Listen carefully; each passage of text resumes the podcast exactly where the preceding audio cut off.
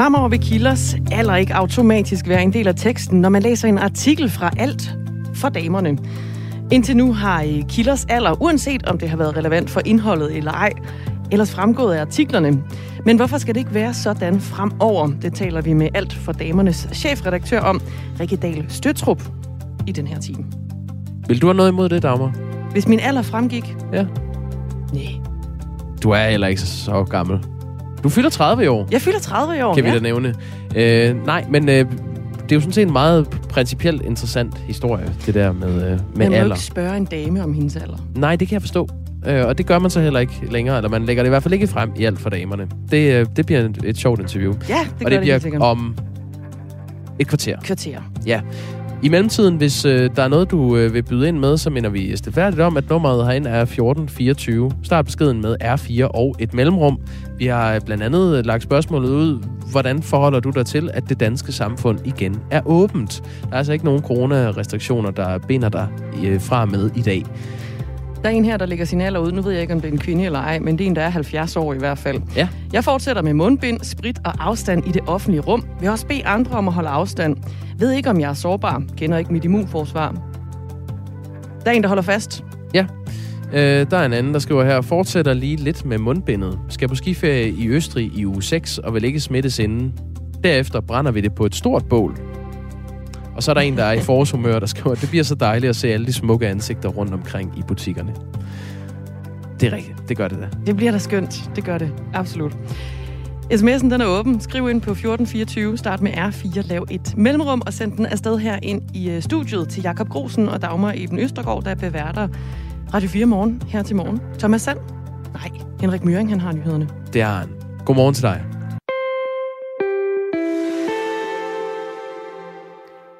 Når nye vindmøller skal op i det danske landskab, så skal det gennem øh, flere faser for at blive godkendt. Blandt andet høringssvar fra øh, parter og borgere og godkendelse af byrådet.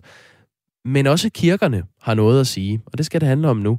Øh, faktisk har kirkerne så meget at sige, at et stift kan nedlægge veto mod vindmøller, hvis en kongelig bygningsinspektør har skønnet, at det kan forstyrre udsigten til eller fra kirken at anlægge vindmøller. Siden øh, 2017 er det sket 10 gange, at en øh, kirke har nedlagt veto mod vindmølleprojekter. Det skriver Dagbladet Information i dag. Og sådan skal det altså ikke være, mener flere politikere nu i både blå og rød blok. De vil have afskaffet den øh, særregel i planloven, som giver de her stift, øh, eller de danske stift, mulighed for at nedlægge veto. Et af de steder, der lige nu øh, har en sag om veto mod vindmøller i gang, er ved øh, Gundersted Kirke, som hører under Viborg Stift. Her vil man øh, opføre vindmøller, der er placeret mellem 1,5 og 3 km fra kirken. Henrik Stubkær er biskop i øh, Viborg Stift. Godmorgen. Godmorgen. Lige nu ligger den her sag om veto mod vindmøller nær Gundersted Kirke på bolig- og indrigsminister Kåre Dybvad Bæks bord, hvor den afventer øh, stillingtagen. Hvad mener du om, at flere politikere vil have afskaffet den her regel om, at et stift kan nedlægge veto mod vindmølleprojekter? Jamen for det første må jeg sige, det er de jo i deres gode ret til, fordi det er Folketinget, som har lagt den her opgave hos øh, det, der hedder stiftsøvrigheden. Så øh, det kan de gøre, hvis de synes, at, eller hvis de tror på, at det bliver en bedre løsning, vi får ud af det. Men personligt, så tror jeg desværre ikke, at det bliver bedre. Jeg tror faktisk, vi er ret godt tjent med det her at der ligger en opgave hos stiftsøvrigheden, som jo ikke bare er kirkerne, men det er faktisk også staten, fordi stiftsøvrigheden består af biskoppen og stiftamtmanden, og stiftamtmanden er statens repræsentant. Og det betyder, at vi er nogen sådan fra lokalområdet, som øh, er sat til at tilse, at den historiske arv øh, for vores kirker, jo specielt vores landsbykirker eller vores middelalderkirker, at den bliver bevaret. Og øh, i langt, langt de fleste tilfælde, der lykkes det jo rigtig, rigtig fint. Og så er der nogle ganske få tilfælde, hvor vi ikke er enige, og så er det, de går videre.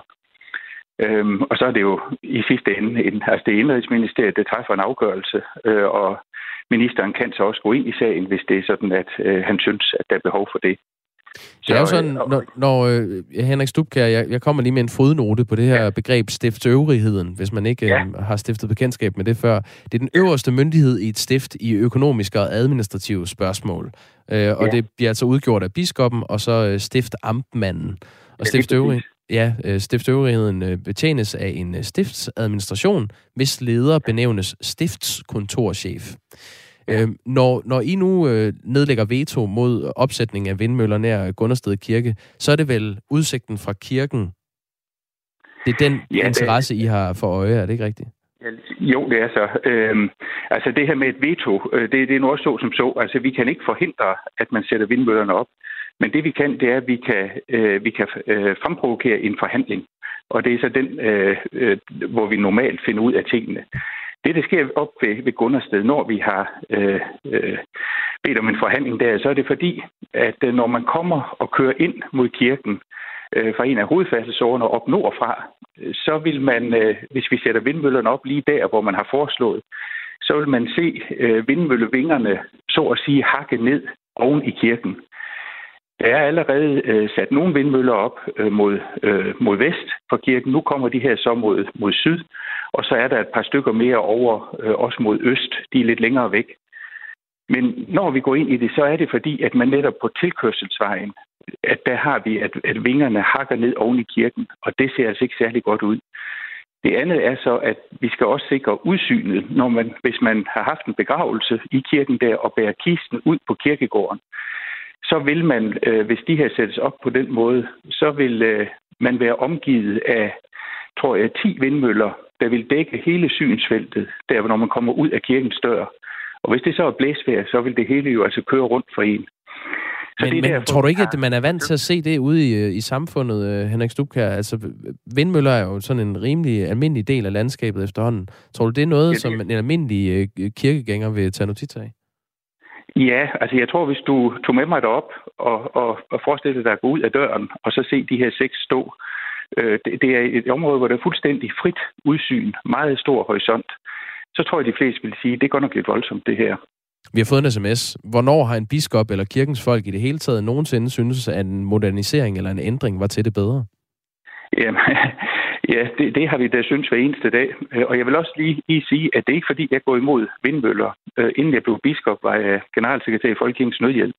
Og jeg har rejst rundt i verden, og jeg har set konsekvenserne af vores klimaforandringer. Jeg er gået med bunden ned i Sydetiopien, der mistede alt sit kvæg. Så jeg er en stor tilhænger af vindmøller, øh, og mener også, at vi skal kunne sætte dem op på land. Bare ikke lige kirkens baghave? Jo, øh, altså det, det, det, der, der, hvor vi normalt finder en løsning, det er jo, at vi så får vindmøllen lige skubbet lidt til den ene side, sådan at du ved tilkørselsvejen, så vil du ikke lige se, at vingerne basker ned oven i kirken.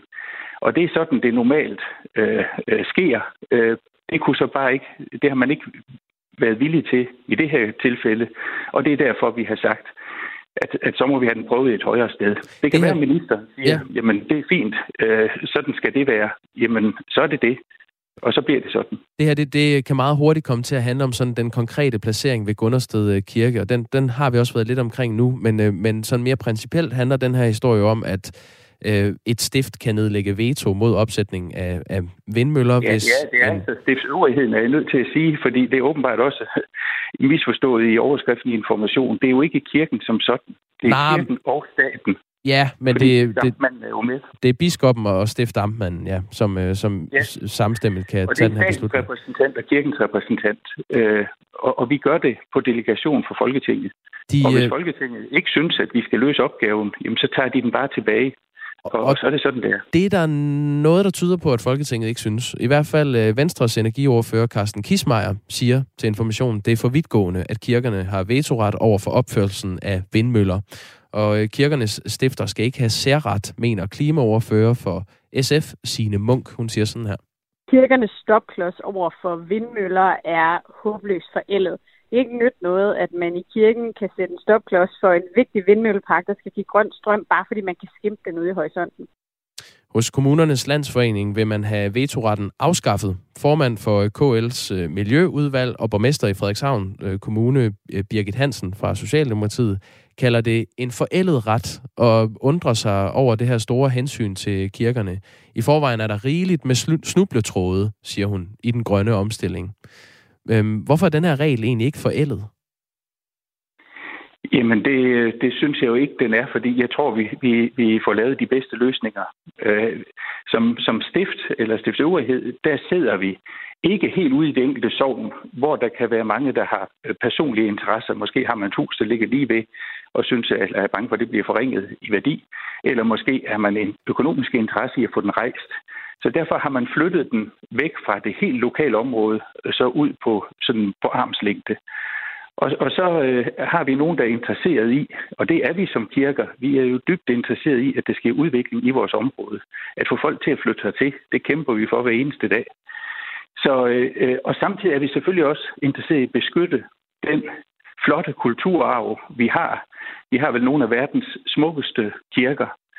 Og der er vi altså sat til at, at prøve at få det her til at spille sammen, sådan at vi stadigvæk kan få vindmøller, men at vi også kan bevare et, et vist øh, frit indsyn til kirkerne, sådan at de står som de der mærker, som de har været i vores landskab. Hvordan kan en kirkes historiske værdi blive ødelagt ved, at der er placeret vindmøller halvanden til tre kilometer derfra? Altså, øh, det er også øh, et særkende, at vi er så langt væk. Øh, det plejer vi ikke at være. Normalt er de, er de meget tættere på, men det er så fordi, det er et meget, meget åbent område, vi står i lige netop her. Men øh, det kan de jo ved, hvis du forestiller dig, at når du kører ind til kirken, så har du en vindmølle stående lige bagved, der skærer simpelthen vingerne, hvor det ser ud som om, de skærer lige ned i taget og skærer, skærer skiver af kirken. Det er ret distraherende. Men der skal man jo også stå i en helt særlig vinkel og en god afstand fra kirken for at se det Jamen, på Ja, og lige præcis. Øh, derfor så er det jo også, at vi kigger på, hvad skal man sige, hovedfærdselsårene ind til kirken. Der, hvor mennesker de færdes. Hvis det generer der, så er det, vi, vi siger, øh, vi, vi, vi ved om en forhandling. Hvis den står skudt lidt ud til højre, det er jo så tit det, der bliver resultatet af den her forhandling. Det er, så flytter man lige vindmøllen lidt længere til højre, så ser du det ikke, når du kører ind. Eller også flytter du den lidt til venstre, og, og så plejer det at, at gå, gå i orden. Så det er jo et skønt hver eneste gang. Øh, hvordan er det? Fordi selvfølgelig skal det kunne stå vindmøller, og det gør det jo også allerede i forvejen deroppe. Lige her til sidst, øh, Henrik Stubkær, det er jo, det er jo et øhm, almindeligt fænomen, det der med, øh, at man siger, øh, ikke min baghave. Altså, jeg vil gerne have ja. grøn energi, jeg vil gerne have vindmøller, men ikke lige ja. der, hvor jeg bor. Og det er jo lidt ja. på en eller anden måde samme historie her. Nu er det bare Guds hus. Er, er I i Viborg Stift imod omstillingen til grøn energi med vindmøller? Nej, overhovedet ikke. Jeg går meget ind for grøn omstilling. Vi har lige sat et projekt i gang her i Viborg Stift, hvor alle provstier skal have analyseret hele deres energiforbrug, vores affaldssorteringer og alt muligt, netop for at vi kan lægge os i førersædet for den grønne omstilling. Og så vil jeg også sige, at den her regel, det er jo ikke kun vindmøller. Det gælder også højhuse og andre bebyggelser øh, mm. tæt på kirken. Så vi, vi går bestemt ind for det her, og jeg vil også sige, langt, langt de fleste tilfælde, der lykkes os det. Der lykkes det os jo at få rejst vindmøller. Og det, at den ligger sådan armslængde, betyder også, at nogle gange så går vi jo også imod en meget stor lokal modstand imod det. Hvis vi så skønner, at, øh, at det her, det kan vi godt få filet på plads. Hvornår har I sidst gjort det? siger vi jo ja. Jamen, det har vi da gjort flere gange. Hvornår gjorde I det sidst? Ja, øh, det kan jeg ikke lige, øh, det kan jeg ikke sige dig. Vi, vi har masser af de her plantager. Men, men vores opgave er ikke at lytte til, hvad, hvad meningsrådene siger, eller hvad lokalbefolkningen siger. Det er at lytte til, øh, altså tage en vurdering ud fra de øh, anbefalinger, vi får fra vores konsulenter. I nævnte den kongelige bygningsinspektør. Det er også mm. Nationalmuseet, der er inde over. Og så er det også vores, øh, ofte vores kirkegårdsarkitekt, øh, som er øh, landskabsarkitekt, som rådgiver os til det her. Og der prøver vi at vælge den løsning, som vi finder bedst mulig hver eneste sag. Tak fordi du var med her i Radio 4 Morgen, Henrik Stubkær. Selv tak. Som altså er biskop i øh, Viborg Stift.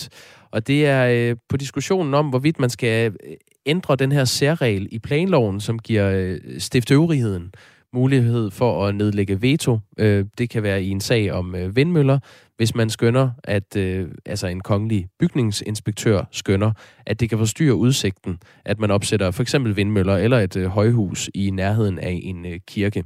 Og det er altså noget, som både øh, politikere i rød og blå blok gerne ser ændret. Lige nu ser, ligger den her konkrete sag om øh, vindmøller nær Gundersted Kirke på bolig- og indrigsminister Kåre Dybvad Bæks bord.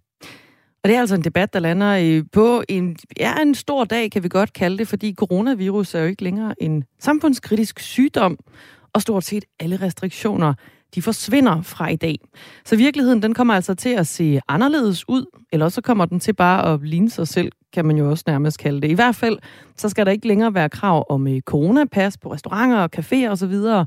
Mundbindet, det kan vi også smide, og så er der altså også øh, mulighed for at øh, deltage en hel del flere sammen, øh, hvis man går i biografen og i teatret og til øh, koncerter osv. Og, og her i løbet af morgen, der kommer der altså øh, sms'er ind på netop den her genåbning, som sker fra i dag. 30 procent, der vil fortsætte med mundbind, står i stor kontrast til, at ingen med mundbind var at se på den banegård, I havde en reporter ude på tidligere. Det samme skete sidst. Folk svarer ja, men mener nej. Jeg håber, vi vil fortsætte med lidt ekstra afstand fremover, ellers er jeg godt tilfreds med ophævelsen af restriktionerne. Også selvom jeg er kronisk lungesyg, skriver Jan Klatrup fra Diana Lund. Søren skriver, har mundbind nogensinde virket direkte eller kun indirekte som adfærdsregulerende tiltag? Han skriver og foreslår, at man jo også bare kunne tage fem armbøjninger som et adgangskrav til butikker og restauranter. Det vil sikkert have været bedre for folkesundheden. Øhm... Tommy han foreslår også, han påpeger også, at det her det er en øh, ret stor dag. Han trækker historiske tråde. Hvad gør han? Han spørger, om øh, vi har sat lys i vinduet og sammenligner med Danmarks befrielse. Det 1945. står altid en frit for at sætte nogle lys i vinduet. Klokken er 21 minutter over syv. Du lytter til Radio 4 morgen. Overskud på Radio 4 hjælper dig med at få styr på økonomien og komme i gang med at investere. I dag der skal vi tale om noget, som jeg ikke fatter en skid om. Det er øh, kryptokunst. Vi kommer omkring alt fra aktier, arv, bitcoins, pension og ja, til kryptokunst. Ret hurtigt så blev jeg grebet af at følge med. Find Overskud som podcast og lyt med tirsdag kl. 13 her på Radio 4. Radio 4 taler med Danmark. Fremover vil kilders alder ikke automatisk være en del af teksten, når man læser en artikel fra magasinet Alt for damerne. Indtil nu har kilders alder, uanset om det har været relevant for indholdet eller ej, fremgået af artiklerne. Men når den næste udgave af magasinet udkommer på torsdag, så vil der altså ikke automatisk stå alder på alle kilder. Rikke Dahl Støtrup er chefredaktør på netop Alt for damerne. Godmorgen. Godmorgen. Hej, jeg er 49. Hej, du er 49. Jeg er 29. Ja. Godmorgen. Ja, godmorgen.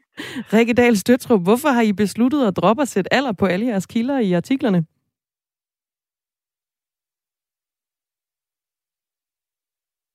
Nå. Rikke Dahl Støtrup, har vi tabt dig? Det var en kort fornøjelse. Det var, det var bare lige for at tjekke ind og sige, øh, hvor gammel hun var. Nej, vi ringer op til øh, Rikke Dahl Støtrup. Det var vores forbindelse, der gjorde vrøvl, tror jeg. Øh, jeg kan da fortælle, at jeg er 33. Det skammer jeg mig ikke over. Nå, men altså, men det gør jeg ikke. Øhm, det er jo ikke noget, du går flager med, Dagmar, hvor gammel du er. Nej. Hvorfor ikke? Jamen, jeg har jo lyst til at sige, er det relevant? det ved jeg ikke, om det er. Det er også men, sjældent, øh, jeg sådan går og, og taler så meget om min alder, tror jeg. Alligevel. Ja. Går du meget og taler meget om din alder? Nej, altså ofte kan jeg ikke huske, hvor gammel jeg er faktisk. Men det ligger lige i det leje der. Så ved man, så skal man lige tilbage regne, hvornår er det nu, man er født. Ja, og det er sådan noget, der øh, har jeg i hvert fald erfaret, kommer med alderen, at øh, jo længere tid der går, jo mere skal man lige tænke sig om. Men på den tilbage. måde er vi jo egentlig et relativt ungt øh, værtshold. Vi har også øh, Kasper Harbo, vores øh, gode øh, aldershøjde springer. Han er jo kun, kun 50. Nå, men nu har vi en uh, Rikke Dahl Støtrup med på 49 igen. Godmorgen igen. Godmorgen igen. Godmorgen. Rikke Dahl ja. Støtrup på 49. Ja. I har besluttet at droppe øh, og sætte alder på, øh, på alle jeres kilder i artiklerne i Alt for damerne. Hvorfor har I besluttet det? Jamen lidt på grund af det, som du også mærkede lige før, øh, da vi hilste på hinanden, at jeg sådan helt uanfægtet melder ind med, hvor gammel jeg er. hvor det jo egentlig føles lidt irrelevant. det kunne det jo godt være, at hvis vi talte videre, og vi kom ind på livserfaring, og du ved, at så ville det føles normalt, og, eller naturligt, at jeg så sagde min alder, eller du spurgte til min alder, men at man bare sådan har det på som øh, et stempel, sådan en automatreaktion øh, hver gang, det, det synes jeg faktisk ikke nødvendigvis er nødvendigt. Men I har altså tidligere haft alder på, på, på samtlige kilder, sådan nærmest per, per automatik. Hvad har rationalet været bag det? Ja, det er et godt spørgsmål. Altså, det har vi altid gjort, og det øh, har vi sådan set ikke stillet spørgsmålstegn ved før nu. Øh, og, og, jeg, og det er egentlig også lidt en, en åben workshop, jeg inviterer folk ind i, fordi det er jo sådan en serviceoplysning, som jeg også kan se på vores sociale medier, hvor jeg ligesom har lagt op til debat, at, at der er mange, der gerne vil have. Altså, vi er jo som mennesker nysgerrige, og vi kan godt lide at have et... Øh, referencepunkt og et sammenligningspunkt, og det tror jeg, at det har været tænkt som en serviceoplysning, men, men grunden til, at jeg så ligesom prøver at stille spørgsmålstegn ved det nu, er også, øh, kan vi lige prøve at tage en snak om, hvor, hvad, hvad er det, vi bruger det til? Hvorfor er det vigtigt, at vi kender hinandens alder, når vi læser et dameblad? Øh, og det, det er vi sådan ved at undersøge, synes ja. jeg. Ja. ja, har du fundet ud af noget indtil videre i de øh, undersøgelser, du foretager dig? Øhm, altså, jeg synes, der, der, der er simpelthen, øh, folk er delt. Øhm, der er nogen, der synes, det er rigtig dejligt øh, at vide alderen. Øhm, og øh, at det er det første, de kigger på, og det har det egentlig også været med mig selv. Øh, fordi så har jeg ligesom kunne vurdere, øh, nå, er det en, øh, hvis hun er sådan nogenlunde lige så gammel som mig, så er det en, jeg kan sammenligne med, så har vi de samme sådan, øh, referencer.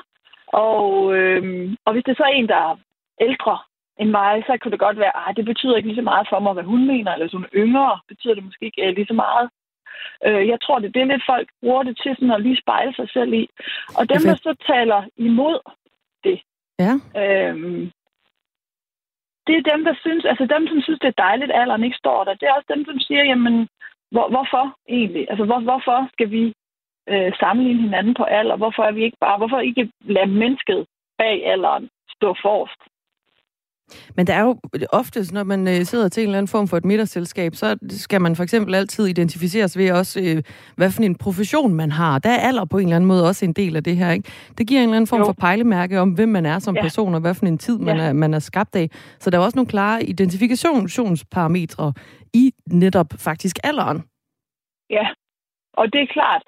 Øhm, og ja, det synes jeg, altså jeg synes, det er en relevant diskussion, og, men jeg synes bare, der er jo, det vi er i gang med i de her år, det er at sådan prøve at hele tiden huske at stille os selv spørgsmål om, hvorfor er det, vi har det, som vi har det med, med det, vi går og gør. Hvorfor ser vi på kvinder, sådan som vi nu ser på kvinder? Det er også noget af det, der har været i gang de senere år. Der er også øh, tale om, øh, altså i Hollywood kalder man det ageism, det der med, at kvinder i en vis alder øh, lidt falder ud af popkulturen. Øh, du ser ikke så mange øh, kvinder øh, på øh, i store det hvide lærred eller i øh, tv øh, som, som yngre kvinder. Og det, jeg tror i virkeligheden, vi vil prøve at sådan starte den her, eller tappe ind i den diskussion, der er om, om, øh, om der ligesom er en form for aldersdiskrimination, vi skal prøve at kigge på, eller om man hellere, det kunne, man kunne også have sagt, hvorfor skriver vi ikke øh, alder med rigtig stort? Men I, I fravælger vel aldrig en kilde på grund af deres alder? Nej, det gør så vi på ikke. den måde er der vel ikke diskrimination i at, at fortælle, hvor gammel en person er? Nej, det er mere, hvordan folk opfatter vedkommende. Altså, hvis nu... Jeg ved også, det er også aktuelt, når man skriver en, øh, en jobansøgning. Der, det kan jeg se i de kommentarer, vi også har fået. Det er, at mange kan jo mærke, at hvis de er 55-60 år, så er det ligesom om, de er mindre værd i en jobansøgningsrunde. Så det, der også er min overvejelse, det er, jamen hvis vi nu tager den faktor ud som automat øh, refleks, ikke, så kan du måske bedre høre, hvad vedkommende siger, hvad vedkommende har at byde på, end at du ligesom, hvis du nu har nogle fordomme, som du ikke selv ved, du har måske, så kan du øh, ligesom komme over dem, ved vi hjælper dig. Men igen, det er ikke, vi har ikke den endelige løsning her. Vi er i virkeligheden bare ved at prøve at undersøge det, ved at bare lægge det ud nu sådan til, til debat. Øh, om der er en lille smule, vi kan lige undersøge hos os selv øhm, om det er hensigtsmæssigt, det vi gør. Rikke Dahl Støtrup, helt kort her til sidst. Hvordan mm. undgår man med det tiltag, I laver nu, at alder det bliver et tabubelagt, hvis man fjerner det fra jamen, artikler som udgangspunkt?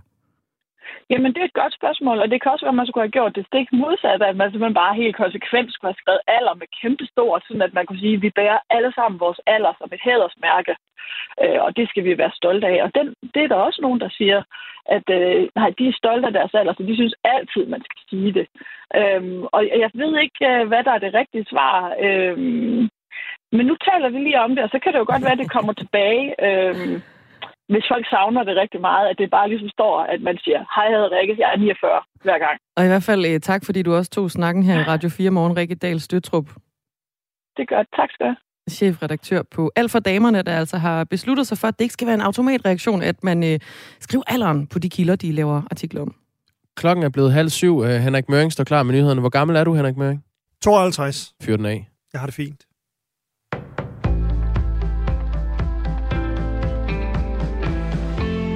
Knap 200 har fået bøder for at køre uden hjelm på elløbehjul. Det er sket efter, at det for en måned siden blev gjort ulovligt. Det fortæller Radio 4 Morgen, som har ringet rundt til landets politikredse. Omtrent 195 har overtrådt loven og dermed fået en bøde på 1.500 kroner. Det lyder som om, det er ikke alle, der helt har forstået reglerne endnu. Så øh, måske er det meget godt, at de lige har fået en lille påmindelse om, at de skal huske den her hjelm siger chefkonsulent i Rådet for Sikker Trafik, Pernille Elers til radioen. Risikoen for at komme alvorligt til skade på elløbehjul er 7-10 gange større end på cykel, siger konsulenten. Vi har set rigtig mange hovedskader på elløbehjul i løbet af relativt kort tid og med relativt få brugere. Ikke? Øhm, så den aller værste konsekvens ved at køre uden hjem, det er jo selvfølgelig, hvis man styrter og slår hovedet, fordi et hoved kan altså ikke, og en hjerne kan ikke vokse sammen på samme måde, som en brækket arm eller et brækket ben kan. Så det er altså derfor, det har lovkrav kommet, det er for at forhindre så mange som muligt af de her alvorlige hovedskader, som vi desværre har set. På genåbningsdagen har epidemien toppet mange steder i Danmark. Det gælder blandt andet i hovedstaden og Region Sjælland, siger faglig direktør ved Statens Serum Institut, Tyre Grove Krause. Det ser positivt ud på den måde, at epidemikurven formentlig har toppet i slutningen af sidste uge. Øh, men derfor er der jo stadigvæk meget udbredt øh, samfundssmitte, øh, som betyder, at der stadigvæk er rigtig mange, der vil være hjemme øh, på grund af sygdom. Smitten vil formentlig stige den kommende tid i de dele af landet, hvor den har været mindre udbredt. Derfor er det fortsat vigtigt, at folk husker at holde afstand, vaske hænder og blive hjemme ved sygdom, siger direktøren. Men bortset fra det, så falder restriktionerne væk på et godt tidspunkt. Når vi kigger på, øh, hvordan smitten har udviklet sig, så ser det ud som om, at genåbningen den er ligesom sket efter, at epidemien har toppet, og det er selvfølgelig betryggende for, hvordan det skal se ud de kommende uger. Kategoriseringen af coronavirus som en samfundskritisk sygdom er også ophørt. USA har bedt familierne til amerikanske regeringsansatte i Hvide Rusland om at forlade landet, det oplyser det amerikanske udenrigsministerium. Ordren kommer få timer efter, at diplomater fra USA og Rusland mødte hinanden i FN's Sikkerhedsråd, hvor situationen ved grænsen til Ukraine blev drøftet. Kort efter mødet gentog USA sine trusler om at indføre hårde sanktioner mod russiske oligarker, hvis Rusland invaderer Ukraine. USA anklagede også Rusland for at planlægge og opbygge sine militære styrker i Rus- Hvide Rusland til 30.000 soldater inden for få uger. Rusland afviser påstanden. Mindst 10 gange siden 2017 har kirkernes stifter brugt en særlig vetoret til at modarbejde vindmølleprojekter af hensyn til udsynet fra kirkerne, det skriver Information.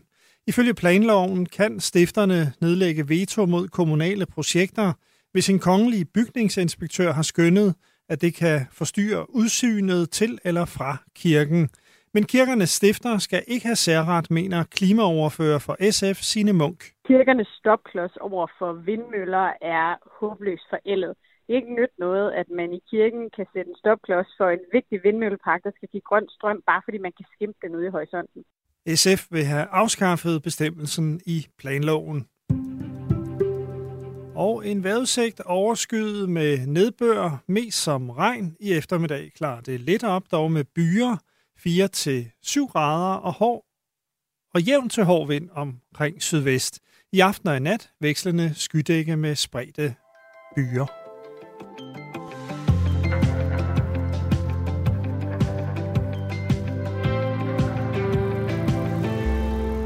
Godmorgen. Du er stået op til et øh, land uden restriktioner. Her i radioen på Radio 4 hører du Dagmar Eben Østergaard. Og Jakob Grosen. Som er 29 år, og Jakob Grosen på 33, og øh, Henrik Møring på 52 år. Ja, øhm, det var oven på en snak om øh, alt for damerne, som øh, nu dropper og øh, skrive alder som sådan en øh, automatreaktion på alle de artikler, de laver om øh, forskellige personer i deres magasin så skal alder altså på en eller anden måde sættes ind i en kontekst, før det bliver, øh, bliver relevant at tage med. Ja, Der, er, der kommer lidt humble bragging her fra øh, en øh, dejlig lytter, der har skrevet ind. Jeg fylder 45 den 17. februar, og jeg ligner en på 25 eller 28, siger de fleste. Alder er ligegyldigt. Thomas, han, øh, ja, det er virkelig, ja, det er godt arbejde. Det vil jeg da ønske, det også er tilfældet for mig, øh, når jeg bliver 45. Thomas, han stemmer i, han er 51. Alder har ingen betydning, skriver han. Det er rigtigt. Alder er bare et tal. Den lader vi stå der. Øhm, du kan skrive ind på 1424, start beskeden med R4 og et mellemrum. Øh, Michael skriver, Danmark er et dejligt land. I radioen taler vi om stifternes vetomagt og alt for damernes nye tiltag vedrørende aldersoplysninger. Danmark er et dejligt land. Nå ja, så er der også kommet den her ind. Når jeg læser noget, vil jeg gerne have noget information bag personen. Ellers er det så at sige bare taget ud, en holdning taget ud af kontekst. Der er en, der har brug for lige at få øh, en eller anden form for tidsperspektiv på de personer, der øh, udtaler sig i for eksempel alt for damerne. Ja, fuldstændig legitimt synspunkt. Mm. 25 minutter i 8 er klokken. Det er i hvert fald et tal, vi godt kan give her i radioen. Og fra og med i dag skal man altså ikke længere have mundbind på i den offentlige transport, eller når man er ude at købe ind, eller øh, noget i den dur. Ved midnat udløb alle coronarestriktioner nemlig, og det er bortset fra nogle enkelte, hvis man ingen, ingen øh, regel uden undtagelse. Hvis man vil rejse ind i Danmark, er der stadig nogle regler, men corona er ikke længere en samfundskritisk sygdom. Det er ikke alle, der er lige begejstrede for det. Øh, Cecilie Dalgaard er leder af daginstitutionen Det Blå Univers i Brøndshøj. Godmorgen. Godmorgen. Du er faktisk bekymret over genåbningen. Hvorfor det? Altså, jeg, jeg er super glad for, at restriktionerne er bortfaldet, men øh, der er jo også en, en bagside af det her. Og da statsministeren hun øh, forleden dag på pressemødet, hun lukkede landet op, der sagde hun, at det her det nok vil blive bøvlet. Og jeg øh, vil ikke kalde det bøvl, jeg vil kalde det et svigt, og jeg vil kalde det ansvarsløshed fra regeringens side. Okay. Fordi når regeringen vælger at lukke landet op med en forventning om et eksplosivt smittetal og en viden om, at der er rigtig, rigtig mange syge personaler ude i daginstitutionerne, så synes jeg faktisk også, at de skulle sørge for, at øh, vi har en mulighed for at navigere derude. Altså, vi vil gerne kunne navigere udenom situationer, der foregår på bekostning af børnenes trivsel. Hvordan er situationen i øh, det blå univers i øh, Brøndshøj lige nu? Altså, vi har jo lige været igennem en bølge, hvor vi øh, var, altså personalet var massivt nedlagt. Vi stod på et tidspunkt tre voksne til 70 børn. Øh, og lige nu, der er jeg lidt nervøs for, at anden bølge rammer os derude. Altså, vil det sige, at I har tre voksne til at passe 70 børn i jeres institution? Ja, det havde vi. Og det havde Det er I? korrekt. Hvad har ja, I nu? det havde vi. Ja, der, der er vi ved at være ovenpå igen. Men da vi stod i den her situation, der øh, Pernille rosenkrantz havde udtalt sig på tv om, at når vi stod i ekstraordinære situationer, så kunne vi lukke ned, eller gå i nedpasning, eller dimensionere, men det viste sig altså bare, at det var ikke helt i tråd med den virkelighed, vi oplevede derude. Men der var en del af diskussionen jo også, at øh, personale, som var øh, nærkontakter til nogen, der var smittet, skulle gå i selv, selvisolation. Og det var også en del af problematikken, at de ikke kunne møde Ja. på arbejde, selvom de sådan set var raske. Øhm, Ja. Tror du ikke, at en del af den problematik bliver løst ved, at restriktionerne øh, bortfalder? Øh, det ved jeg ikke, men jeg, jeg ved, at jeg selv lige har været øh, syg med anden gang corona, og det er jo det, jeg frygter, fordi det smitter så meget, som det gør. Og, og forældrene står jo også i en situation, hvor de ikke har mulighed for at blive hjemme med deres børn. Så øh, mange desværre er, er tvunget til at aflevere syge børn i daginstitutionerne. Og jeg synes, det der så mangler, det er en plan fra politikernes side. Jeg synes, at de svigter både øh, personale, børn og, og forældre. Øh, jeg synes, der mangler en plan. Hvad, hvad er det helt konkret, du gerne vil have, regeringen gjorde i stedet for at lette alle restriktioner nu? Øh, Jeg har intet imod de lette restriktionerne, men jeg har noget imod, at de ikke rører ved lovgivningen på området, sådan så vi har en mulighed for at enten dimensionere, lukke og tilpasse åbningstid, alt afhængig af, hvad for en situation vi står ude i daginstitutionerne. Kan I ikke hente vikar ind? Det er fuldstændig umuligt. Jeg har øh, været ude og fiske på, øh, på Facebook og har ansat mange, mange, mange unge mennesker. De er søde og dygtige, ingen tvivl om det, men det er ikke et pædagogisk kvalitetstilbud. Og det, man skal have for øje, er jo, at en daginstitution, det er jo ikke bare et sted til opbevaring af børn. Det er faktisk et sted, hvor faglige kompetente pædagoger, de understøtter udviklingen af livsduelige mennesker. Og det synes jeg måske i mange hensener, at politikerne de glemmer. Lige nu, der er det bare grovpasning af børn. Og det synes jeg ikke er i orden over for forældrene. Cecilie Dalgaard, øh, bare lige sådan her til sidst, for lige at, øh, at forstå dig ret, så det, det er ikke mm. samfundsrestriktionerne, du, øh, du savner allerede nu. Altså dem er du sådan set tilfreds nok med, at de forsvinder nu, men det, det, er mere, bestemt. at I i, i daginstitutionen Det Blå Univers i Brøndshøj helt konkret har nogle muligheder for at kunne begrænse åbningstiden eller, eller lukke helt, hvis I ikke har det personale, I har brug for, for at kunne passe på børnene. Er det rigtigt? Ja, det er fuldstændig rigtigt, fordi at øh, vi har meget, meget svært ved at beskytte børns mentale trivsel og sundhed og udvikling med sprit, afstand og vacciner. Vi bliver simpelthen nødt til at kunne være de mennesker, der skal være for at kunne understøtte børnene. Og det kan vi ikke, som situationen er lige nu. Tak fordi du var med i Radio 4 morgen. Selv tak. Cecilie Dalgaard, som altså er leder af den her daginstitution, Det Blå Univers i Brøndshøj, som altså lige nu ikke øh, nødvendigvis øh, kæmper med at kunne, øh, kunne passe børnene, men det kan komme igen. Der er 19,5 minut til klokken er 8.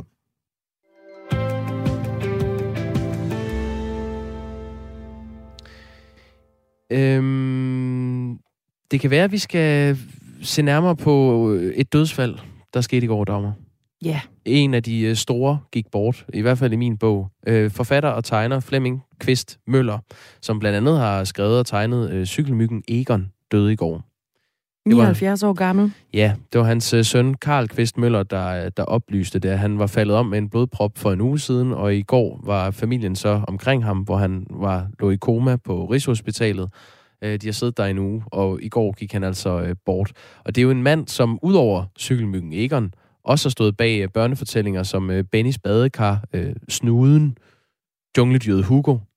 Ja. Det, er en, det er en streg, man kender. Øh, det og det. nu talte vi om alder før. Altså uanset om man er vokset op i 60'ernes Danmark, 70'ernes Danmark, 80'ernes Danmark, 90'ernes Danmark, 0'ernes Danmark eller 10'ernes Danmark, så har man muligvis stiftet bekendtskab med Flemming Kvistmøller. Absolut. Jungledyret Hugo, det var et fast inventar hjemme på min VHS-hylde.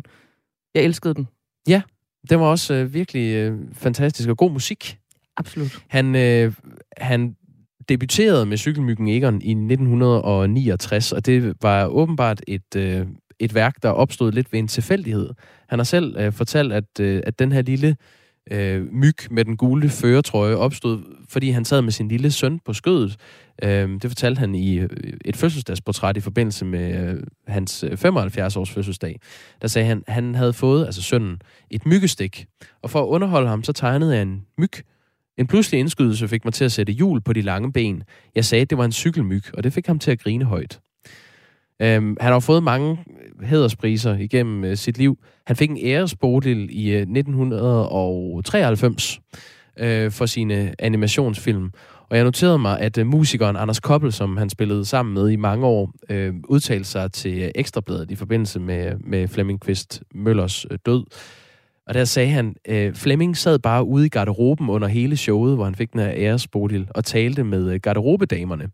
Da de endelig fik ham til at gå på scenen for at tage imod æresbodilen, så kom han til at smadre statu- statuettens hoved, og derefter forærede han den væk til en anden person, som delte en taxa med på vej hjem, fordi han tænkte, at denne person kunne bruge den til noget kunstnerisk, fortæller Anders Koppel efterfuldt af et grin til Ekstrabladet. Han, øh, han var en, øh, en sjov, skæv type. Og jeg synes bare, Benny Spadekar er en af dem, der har betydet meget for mig. Også mm. Jungle Hugo, men øh, du ved, hvis man skal vælge en, ja. Det er jo en, øh, en fortælling, en film, en animationsfilm fra 1971, som øh, Fiasko-film stod bag, stod bag et lille filmselskab, øh, hvor den her dreng, Benny, oplever, at han dykker ned i sit badekar hjemme i det her øh, højhusbyggeri, han bor i i Høje Gladsaxe, og så viser badekarret sig at være et tidestykke til kaninhullet og øh, spejlet i Alice Eventyrland. Så er der en hel verden nede i badekarret. Jeg behøver nok ikke forklare det. Du kender den sikkert godt, hvis du øh, hører det her. Og der er jo mange fantastiske sange i den Bennys Badekar. Mm. Flemming Kvist Møller, han øh, spillede selv bongo og kongas på øh, udgivelserne, og jeg synes bare, at vi lige skal høre lidt af et fuldstændig forrygende sørøverskænderi mellem øh, piraterne, øh, som spilles af Paul Dissing, No uh, Introduction Needed, og saxofonisten Per Goldsmith. De, de skændes om, hvem der har den mest øh, skrækindjagende onde mor, og nogle gange så er uh, skænderier bare gode i radioen. Lad os lige tage de der 40 sekunder. Værste af dem alle. For jeg er sorte, han er søn.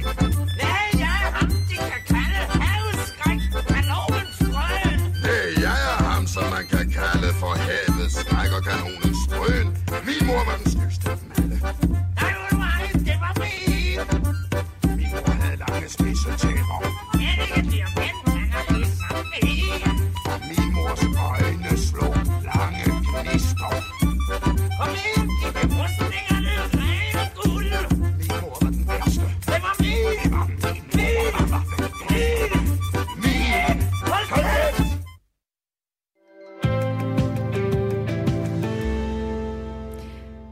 Kvart i otte er klokken, når du lytter til Radio 4 morgen.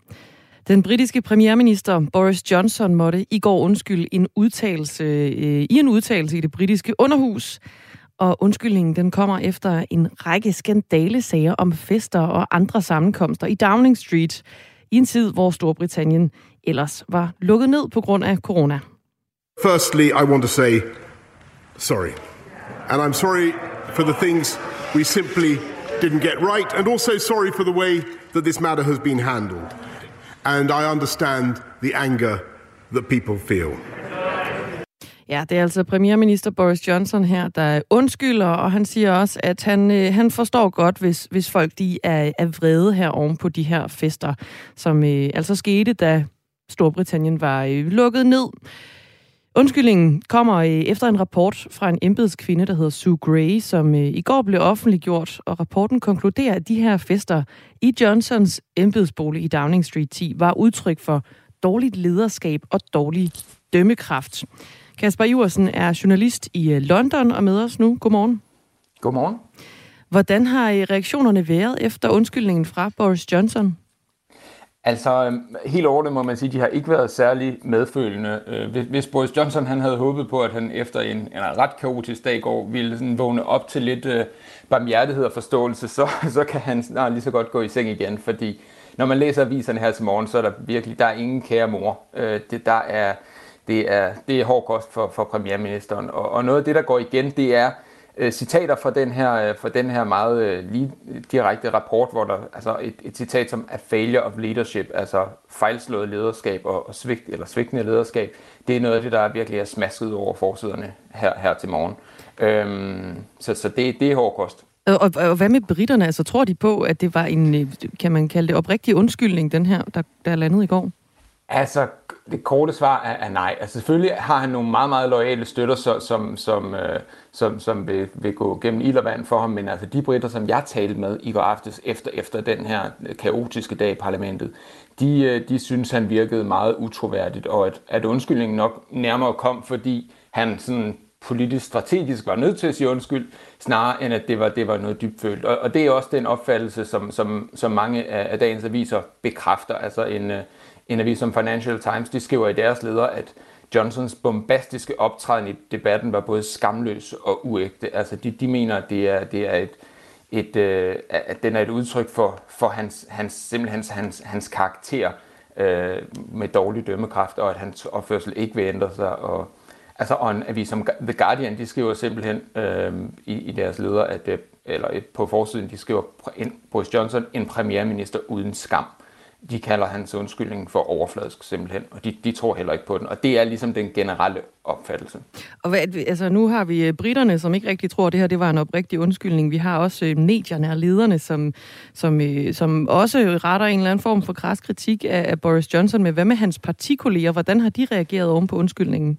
Ja, det er, jo det, det er jo det store spørgsmål, det er jo, for det er jo i sidste ende også dem, der, der kan fælde ham, hvis det er. Og, og der, der må man sige, der er, er folk delte. Altså, der, han har jo øh, stadig øh, stor opbakning, eller han har opbakning, i hvert fald officielt, af en, en, en del af, i en del af partiet. Men der, det er der, øh, man virkelig skal lægge mærke til, hvad der ulmer under overfladen, for det er der oprøret kan komme fra. Og, og det er faktisk noget af det, som, som også øh, flere, flere aviser sådan, øh, øh, rapporterer fra anonyme kilder i partiet om, at der er Øh, Øh, altså, der er nogen, der står frem og, og er imod ham direkte, og så er der mange, som, som måske øh, lige øh, lurer øh, situationen og, og venter med at komme med, med direkte kritik, øh, indtil de er sikre på, at, at altså, om det kan, det kan blive til noget med at vælte ham eller ej.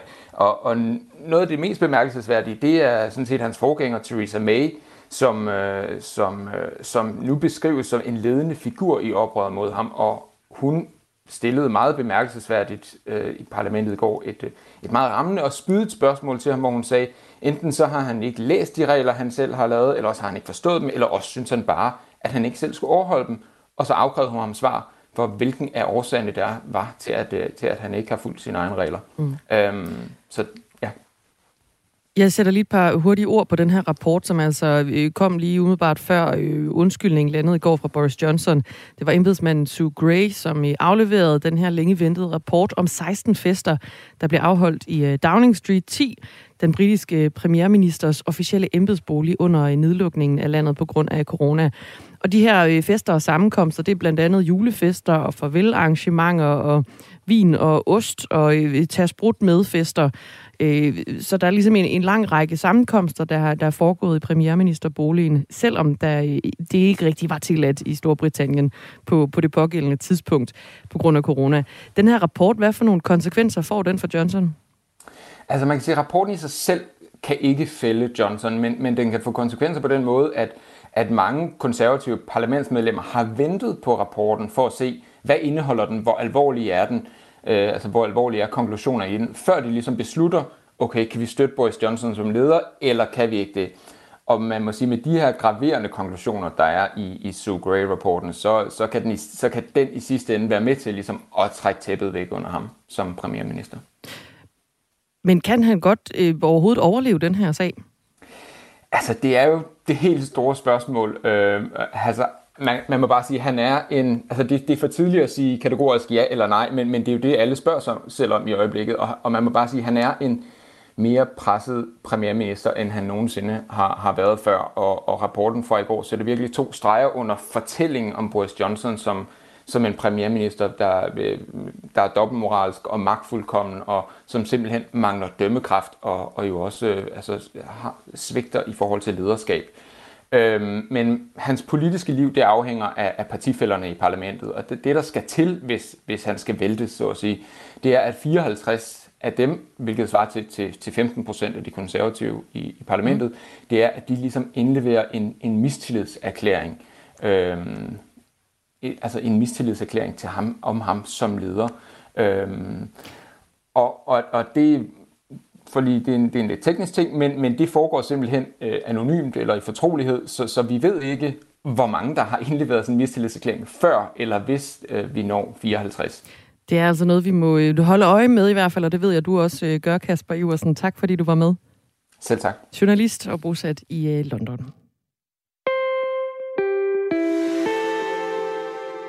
Danmark er igen et åbent samfund. Alle coronarestriktioner er fortid, og vores øh, reporter Gustav Pors var tidligere med fra øh, det, der hedder Aarhus Hovedbanegård, for at se, om folk havde øh, mundbind på stadigvæk. Og nu er du en øh, tur med øh, letbanen i Aarhus, Aarhus Letbane, øh, Gustav Pors. Er det tydeligt, at mundbindet ikke længere er et krav fra i dag der? Ja, det vil jeg sige, det er. Øh, det er ganske tydeligt. Altså, der står en øh, propfyldt letbane øh, på vej mod... Øh, Lisbjergskolen. Ja, mod Lisbjergskolen står der, og så, øh, så holder vi på, øh, på Aarhus Hovedbanegård, hvor jeg går ud fra, at de fleste skal af. Øhm, jeg har set en, lad os sige en håndfuld mundbind, sådan i, i en propfyldt øh, letbane her. Øh, en af dem, der, der har lavet mundbindet ligge derhjemme, det er, det er dig, Randi. Øhm, hvordan er det for dig at, at tage letbanen nu uden øh, et mundbind? Altså, jeg har det egentlig fint nok med det, men jeg var faktisk overrasket over, hvor mange, der ikke havde mundbind her øh, til morgen. Jeg overvejede selv, at jeg skulle tage det på alligevel, fordi det har været sådan lidt metallen og så videre, men jeg tænkte, ej, nu, øh, nu kaster jeg mig ud i det, så prøver vi også, fordi jeg går med briller normalt, og det er lidt irriterende med, øh, med mundbind, når man sidder der. Er du, øh, når du står i sådan en, en ganske fyldt øh, letbane her, er du så tryg ved stadigvæk at, at, at være her, på trods af, at der ikke er nogen, der har mundbind? Altså smitten er jo, er jo stadigvæk, øh, stadigvæk høj. Altså, jeg føler mig faktisk ret tryg, men som du kan se, så har jeg også valgt en af de steder, hvor man kun sidder én person. Øh, så der har jeg automatisk en lidt afstand til folk, øh, så jeg ikke sådan sidder helt presset op af en anden person. Kan du være bange for at, at blive smittet, når du, når du kører i sådan en letbane her? Jeg ved ikke, om jeg sådan direkte er bange for det, øh, men altså, alle, jeg kender så mange, der har fået corona her på det sidste, at jeg tænker, jamen det rammer nok på et tidspunkt, og jeg tror ikke, jeg kan gå fri fra det, men vi har bare været heldige hjemme os indtil videre. Så du har, du, har, du, du har slet ikke selv haft corona? Nej, ikke endnu.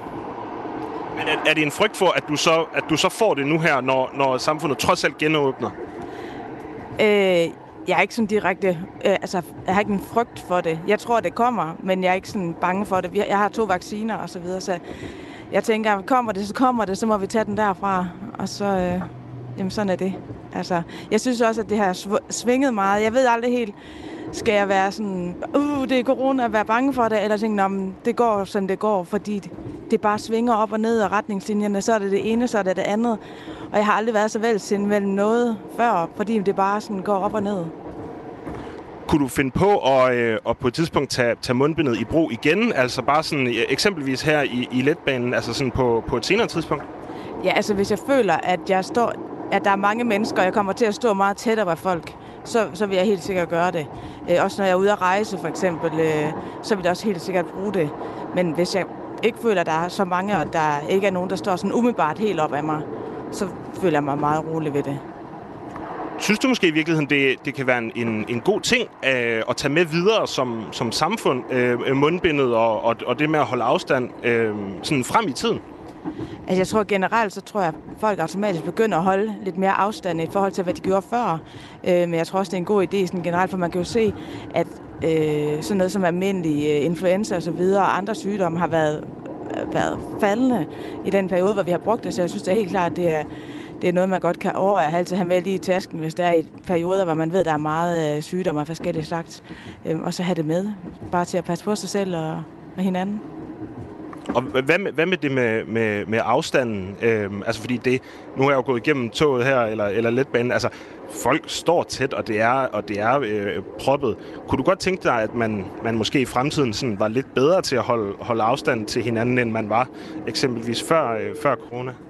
Helt klart, og jeg er generelt sådan en typen, der ikke bryder mig om, der folk sådan spyder i med, bomber ind i mig, så jeg bare sådan går dog udenom. Så det er vel helt klart, øh, synes det ville være rart, hvis folk bare kunne tage lidt hensyn, lige gå lige den, det ene skridt udenom øh, hinanden. Så, så det synes jeg kunne være rart. Rani, nu vil jeg lade dig, lade dig øh, komme op. Nu åbner dørene, og vi er på, øh, på Aarhus Hovedbanegård. Jeg, øh, jeg hopper også ud, fordi Lisbjergskolen det er altså ikke et, øh, et sted, jeg skal hen lige i dag. Nu går jeg ud på, øh, på banegården, og jeg bevæger mig, øh, mig op af, af trapperne op mod, øh, op mod selve banegården. Og så snakkes vi, øh, vi forhåbentlig ved øh, senere. Nu, nu vrimler det godt nok med folk hernede. Øh, ja, jeg, jeg bevæger mig op igen. Det er godt. Gustav Pors med, øh, ja, om Gud vil. Øh, Gustav Pors med fra øh, den oceanske morgentrafik omkring øh, Aarhus Hovedbanegård. Og det var altså en øh, snak med Randi, som ikke havde valgt at tage sit mundbind på i dag. Og det skal hun jo heller ikke. Mia skriver, restriktioner er slut, men fortsæt med håndsprit og afstand for din egen skyld. Min voksne datter blev smittet i maj og kan stadig ikke lugte. Tænk på de senfølger, du eventuelt får. Kim skriver, vi glemmer, at sygdomme er med til at hærde os som mennesker. Øhm, det var vel, hvad der var kommet ind på den. Ja. Øh, nej, Lisbeth skriver, jeg skal på apoteket i dag, og har derfor tænkt mig at beholde mundbind på, da jeg ikke ved, hvorfor de andre kunder er der. På. Det står stadig en frit for. Øh, på den måde er der ikke maskeringsforbud endnu. Nej, nej. Jeg har stadigvæk da en, øh, en god samling mundbind derhjemme, som jeg ikke rigtig ved, hvad jeg skal øh, bruge til. Det kunne da godt være, man en gang imellem lige skulle smække et på for god gamle dags skyld.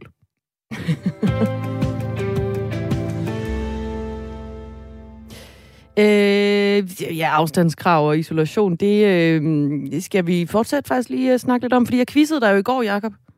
Ja, Husker du temaet? I går handlede det jo om lus. Det var stor lusedag. Det var Stor Lusedag i går. Det var i 20-året for indførelsen af Stor Lusedag, hvor man opfordrer forældre til at lige øh, tage den der tætte kam igennem ungernes hår og se, om der rent faktisk gemmer sig nogle af de der små krabater. Øh, men der er nærmest ikke nogen lus i år at finde.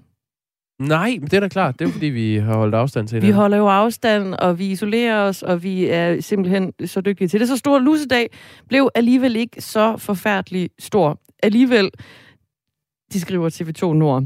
De her øh, små kryb, de formerer sig jo netop ved at springe fra hovedbund til hovedbund, men når børnene de øh, holder afstand, så kan de ikke springe fra hovedbund til hovedbund.